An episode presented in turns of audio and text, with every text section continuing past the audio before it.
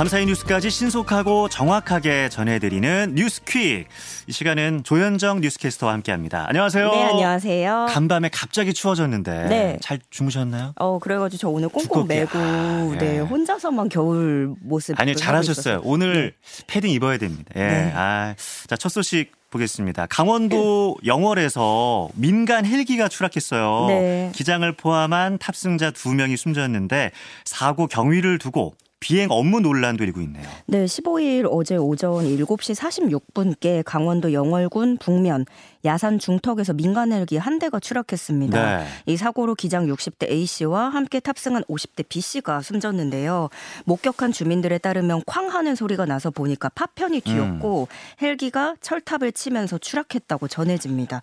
바로 근처에 민가가 몰려 있어서 자칫 더 큰 사고로 번질 뻔했습니다. 예. 한국전력에 따르면 사고 헬기는 송전 탑 유지보수 작업자들의 추락 방지를 위한 안전장치인 로프를 나르고 있었는데요. 500kg 정도 되는 무게. 예, 네. 예. 이 공사를 발주한 곳은 한전 원주전력지사였고 탑승객 B씨 역시 송전탑 공사의 원도급 업체 소속 직원이었습니다.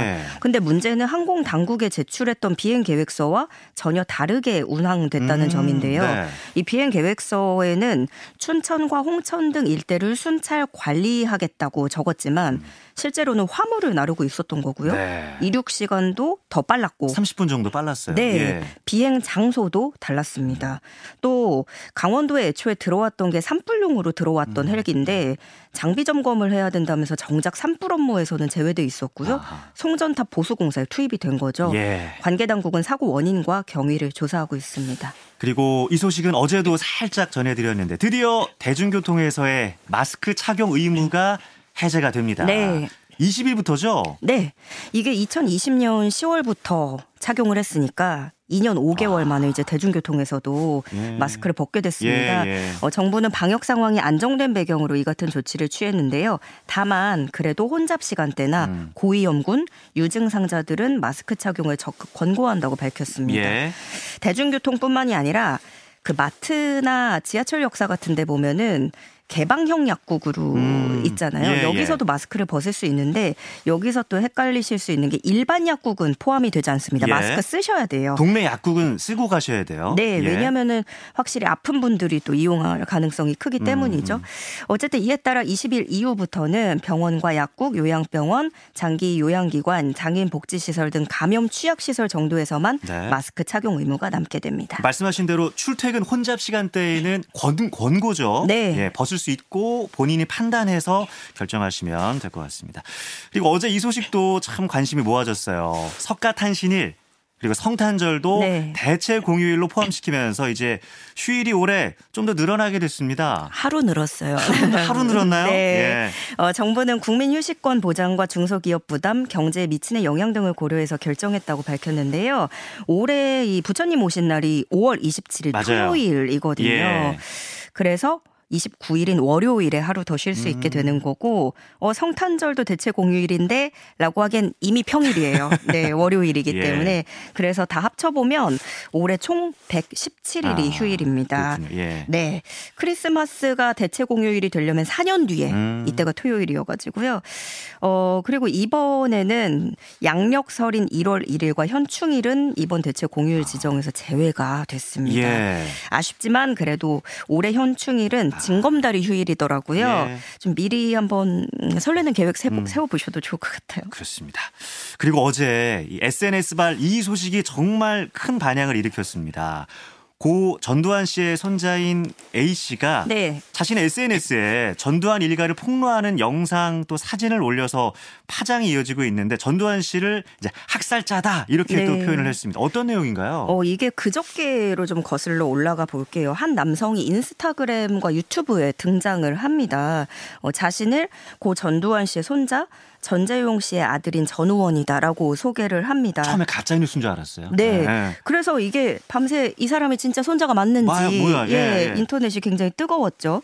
어쨌든 이 제가 A씨라고 표현할지 전우원이라고 이미 공개가 된 이름을 표현할지 예. 고심을 했는데 이미 공개가 됐지만 그래도 좀 고민이 되더라고요. 어쨌든 전씨라고 소개를 하겠습니다. 예. 본인이 가족과 주변인의 범죄 행각을 밝힌다라면서 굉장히 세세한 이야기들과 가족 사진, 폭로 영상 등을 올렸습니다. 가족이 아니라면 구하기 어려워 보이는 그동안 공개되지 않았던 사진들이 있었고 가족관계 증명서에다가 여권, 상속 포기서까지 직접 올린 겁니다. 그래서 이제 언론사들도 이 사실관계를 확인하기 위해서 나섰는데 그러다가 전두환 씨 아들인 전재용 씨가 아들임을 인정을 한 거죠. 그랬죠. 예, 전재용 씨는 아들이 아프다. 아들을 돌보지 못한 애비 잘못이다라고 언급을 했는데 근데 전 씨가 이미 그에 앞서서 가족들은 내 정신과 치료 기록을 이용해서 나에게 미친 사람 프레임을 씌울 것이다. 이렇게도 언급을 했습니다. 맞습니다. 어제도 긴 시간 유튜브 라이브를 통해서 자신의 이야기를 공개했어요. 네. 이 전 씨는 자신은 전두환 전 대통령이라는 수치스러운 사람의 손자이자 전재용이라는 악마 같은 사람의 아들이다. 전두환은 학살자다. 이순자, 전재용 등은 사기 행각과 검은 돈으로 호화스러운 생활을 했다라고 고백을 했습니다. 또 아버지 전재용과 새어머니 박상아 씨가 출처모를 검은 돈으로 생활을 하고 있는데 예를 들어서 자신의 학자금을 내줄 때도 집에서 일하는 사람들의 계좌를 이용해서 돈이 오갔고 연희동 자택에 있는 금고에는 엄청난 양의 비자금이 있다는 얘기를 친어머니를 통해서 들었는데 아마 옛날에 엄청난 양의 채권을 발행해서 그걸 현금화시켜 생활하는 것 같다라고 폭로를 했습니다. 또 작은아버지인 전재만 씨에 대해서는 미국 캘리포니아에서 와이너리를 운영을 하고 있다면서 이 와이너리를 차리려면 엄청난 돈이 필요한데 이 비용의 출처도 불분명하다라고 지적했습니다. 뿐만 아니라 5.18 광주 민주화운동 희생자에 대한 반성의 뜻을 밝혔고요. 5.18 단체들은 사과 없이 떠난 전 씨를 대신해서라도 손자가 과오를 인정하고 폭로한 것에 대해서 환영의 뜻을 밝히기도 했습니다. 전두환 씨 일가는 다들 아시다시피 아직 추징금 925억 원을 미납한 상황이죠. 그렇죠. 가족은 해당 의혹을 부인하고 있는 상황이고요. 검찰은 뇌물 추징 금액은 상속되지 않는다고 밝혔습니다. 미납액은 사실상 받아내기 어렵다는 것이 검찰의 설명입니다. 폭로하면서 본인도 죄가 있고 처벌도 달게 받겠습니다라고 이렇게 밝히면서 폭로를 했는데 이후의 상황이 지금 이제 어떻게 전개될지 굉장히 주목이 되고 있습니다. 그리고 오늘은 한일 정상회담이 예고돼 있는데 회담을 하루 앞둔 어제 전국의 주요 대학가에서 윤석열 정부의 강제동원 해법안을 규탄하는 시국선언이 동시다발적으로 발표가 됐어요. 네, 어제 시국선언은 서울 지역 12개 대학, 경기도 4개 대학 등 전국 18개 대학에서 발표됐습니다. 대학생 연합단체 평화나비 네트워크는 이들 대학에서 동시에 시국선언문을 발표하고 이미 굴욕적인 강제동원 해법을 내놓은 윤 정권이 한일 정상회담에서 무엇을 더 내놓을지 대학생들은 크게 우려하고 있다고 비판했습니다. 그러면서 일본에게 굴욕적인 태도를 보이는 행보를 바꾸지 않는다면 이번 정상회담은 1965년 한일 청구권 협정, 2015년 한일 합의 이후 다시 한번 우리 외교에 씻을 수 없는 과오가 될 것이라면서 목소리를 높였습니다. 대학생들은 오늘 한일 정상회담이 예정돼 있죠. 오늘 오전 11시부터 용산역 강제동원 노동자상 앞에서 규탄 행사를 진행한 뒤에 용산 대통령실이 있는 전쟁기념관 앞까지 행진과 집회를 진행할 예정입니다. 오늘도 이어지는군요. 알겠습니다. 다음 이슈 보겠습니다.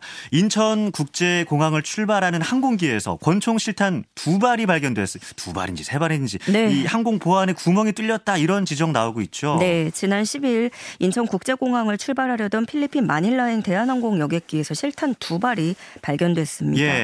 경찰은 기내 수화물 엑스레이 사진 등을 국과수에 보냈고요. 실탄 2발에도 유전자 감식을 의뢰한 상태입니다. 또 대한항공에는 압수수색 영장을 보내서 전체 탑승객 명단과 관련 사무처리 매뉴얼 등에 대한 확보에도 나섰는데요. 실탄 반입 경로 수사와 또 별개로 이 신고 과정이 적절했는지도 수사할 예정입니다.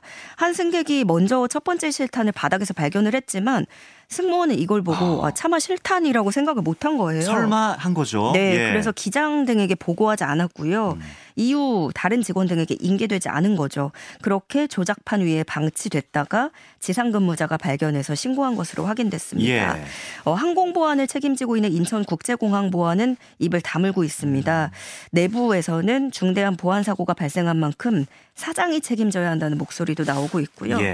지금 수사당국은 현재까지 나머지 한 발은 실체가 없어서 일단 공식적으로는 2발이다라는 입장을 고수하고 있는데 이게 엑스선 검사에서는 실탄 3발 영상이 나왔거든요. 그만큼 이 행방이 묘연한 실탄 한 발을 찾기 위해서 수사력을 모으고 있는 것으로 알려졌습니다. 대구의 한 병원에서 산모가 아이를 낳고 사라졌는데 네. 잠시 뒤에 그 며칠 뒤에 다른 여성이 그 아이를 찾으러 온 일이 발생을 했어요. 네. 경찰이 수사에 나섰다고요. 네, 지난 1일이었는데요. 30대 여성 A 씨는 대구 소재 한 대학병원에서 출산한 뒤에 갓난아기를 홀로 병원에 남겨둔 채 혼자서 퇴원을 했습니다. 예. A 씨는 산후조리 등의 이유를 대면서 나중에 곧 아이를 찾으러 오겠다라고 말을 했는데 이후에도 나타나지 않았고 열흘 뒤인 지난 13일에 갑자기 다른 여성이 예, B 씨가 병원을 찾아와서 그 아이를 데려가겠다고 말을 합니다. 예. 근데 병원 관계자가 A 씨의 얼굴을 기억했던 거죠. 그래서 이건 출산을 했던 산모가 아닌데 하고 눈치채고 그쵸. 경찰에 신고를 한 겁니다. 외모가 너무 달랐어. 네. 예.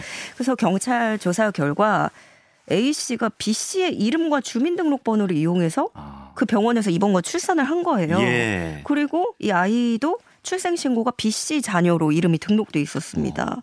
그러니까 몸만 출산을 한 거죠. 예. B 씨는 A 씨가 자신의 지인이다라고 진술을 했는데 그러니까 경찰은 산모가 뒤바뀐 경위 또 둘 사이에 이 아기를 매개로 돈 거래가 있었는지 그러니까 대리모 의혹인 거죠. 그쵸. 이런 것들을 예. 확인하는 한편 사라진 A 씨의 행방도 쫓고 있습니다. 아니 무슨 사연인지는 모르겠지만 엄마의 외모가 너무 다른 티가 났는데 왜 그랬을까요? 일단 아이가 건강하길 바랍니다. 네.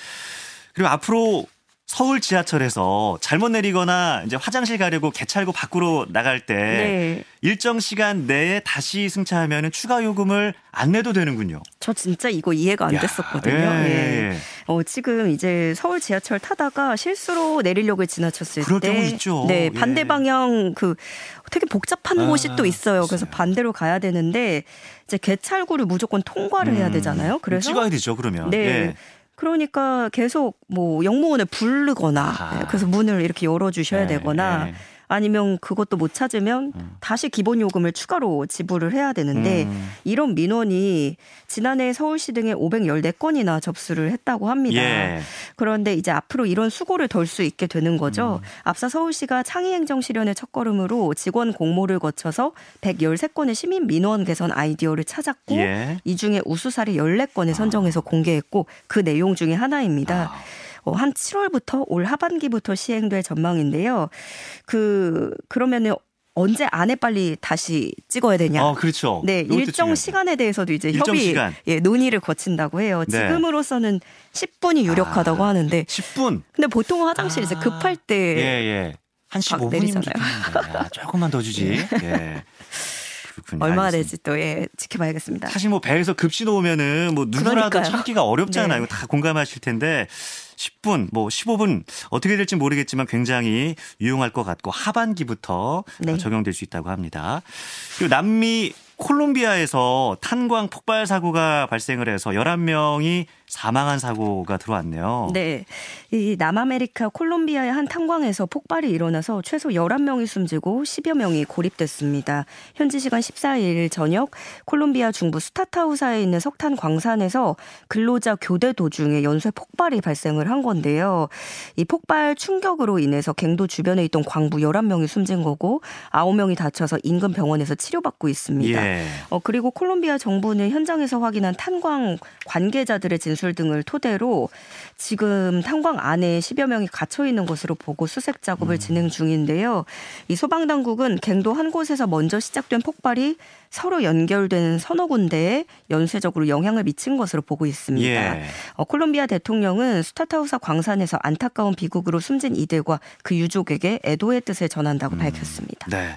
그리고 어제 아프리카 대륙 사이클론 피해 소식을 전해드렸는데 최근 폭우와 홍수로 큰 피해를 입었던 미국 캘리포니아 일대에서 또 폭우가 엄청나게 쏟아지면서 주민 대피령이 내려졌네요. 네, 수습하려고 하면 또 오고 또 오고 이런 상황인데요.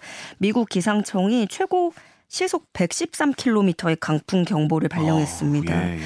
당연히 수많은 나무들이 쓰러졌다는 신고가 주 곳곳에서 들어왔고요. 주민 33만 가구가 정전사태를 겪고 있습니다.